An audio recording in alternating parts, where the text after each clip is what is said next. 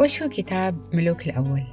هذا الكتاب يذكر تاريخ ملوك بني إسرائيل وكيف بعضهم اختاروا أنهم يعيشوا لله ويتبعوه وبعضهم اختاروا أنهم يرفضوا الله ويعيشوا لأنفسهم وبداية هذا الكتاب تتكلم عن كيف سليمان الحكيم صار ملك وكيف حال الملوك من بعده والأحداث اللي صارت وأدت لانقسام سياسي وروحي في مملكة بني إسرائيل وفي الأساس كان كتاب الملوك الأول والملوك الثاني كتاب واحد وبعدين انقسم إلى قسمين.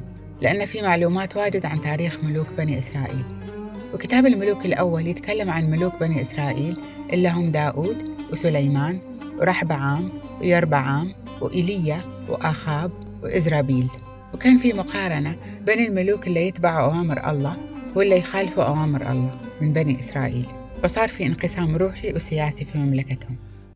والله كلم سليمان الحكيم بهذه الكلمات عشان تكون عبرة للملوك اللي بعده. وقال فإن سلكت أنت أمامي كما سلك أبوك داود بكمال القلب والاستقامة وطبقت كل ما أمرتك به وأطعت فرائضي وأحكامي فإني أثبت كرسي ملكك على إسرائيل إلى الأبد كما وعدت داود أباك قائلا لا ينقرض من نسلك من يملك على عرش إسرائيل.